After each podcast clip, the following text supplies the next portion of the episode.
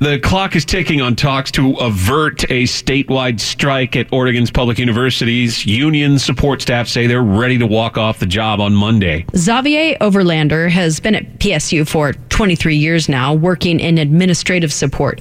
He hasn't even considered going on strike for decades, and now he says he's ready. KXL's Annette Newell talked to him about why it's important this year. Unless they make some movement to support and um, show a little respect to classified employees, I think we're all ready to strike. I mean, a majority of us, if not 99% of us, are just ready to strike. We're signing uh, strike pledges and we've gotten a good draw. So, what makes you want to strike this time? I mean, you've been here for more than 20 years. Well, uh, in past negotiations, they've always come through and offered us a semblance of fair and cost of living is a big issue for a lot of our members. We're not making a lot of money and they are cutting our benefits uh, consistently every bargaining session. So initially they wanted to ask us to pay more of our health care. Finally they came to their senses and took that off the table. We're still paying 5% of the premiums, but they are not moving on cost of living. They're not moving. They actually want to take away our steps.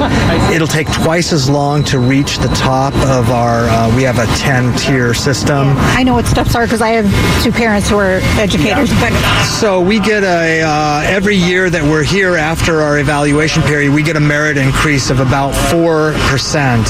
And they want to make, they want to extend that for 19 years. Right now, every year, it's a 10 step sequence.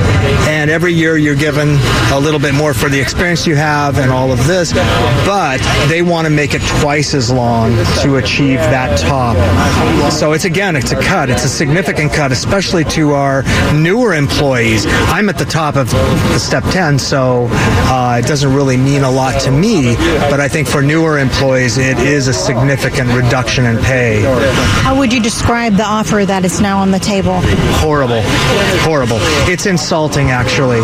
And so uh, a lot of our members are really rallying and they know that this is very important and critical right now. So school year is going to start. We have a lot of students that need our support and we want to we don't want to strike. But really they're forcing our hand. Have you ever been on strike before? Well, initially in 94 I think we went and uh, I was part of that process, but uh, you know, it was a couple days and that's it. It went really quick. I think we're ramping up for a much more protracted eventuality of a strike this time around. Who exactly are you negotiating with? Higher ed, I think it's the uh, shared services. I think uh, Oregon Higher Ed Shared Services, I forget the terminology or they, they've revamped their name since we have independent boards, but um, it's that entity It's that part of we're bargaining. government? It's part of the higher ed and, and state government, the higher ed. How are you feeling today? I feel really good. I'm the vice president of our local, so it's always really nice to see everybody here and united, and we have this common goal of getting fair treatment, and really it's about respect. Again, KXL's Annette Newell speaking with a union support staffer at Portland State. Those workers ready to walk off the job on Monday if a new contract agreement cannot be reached.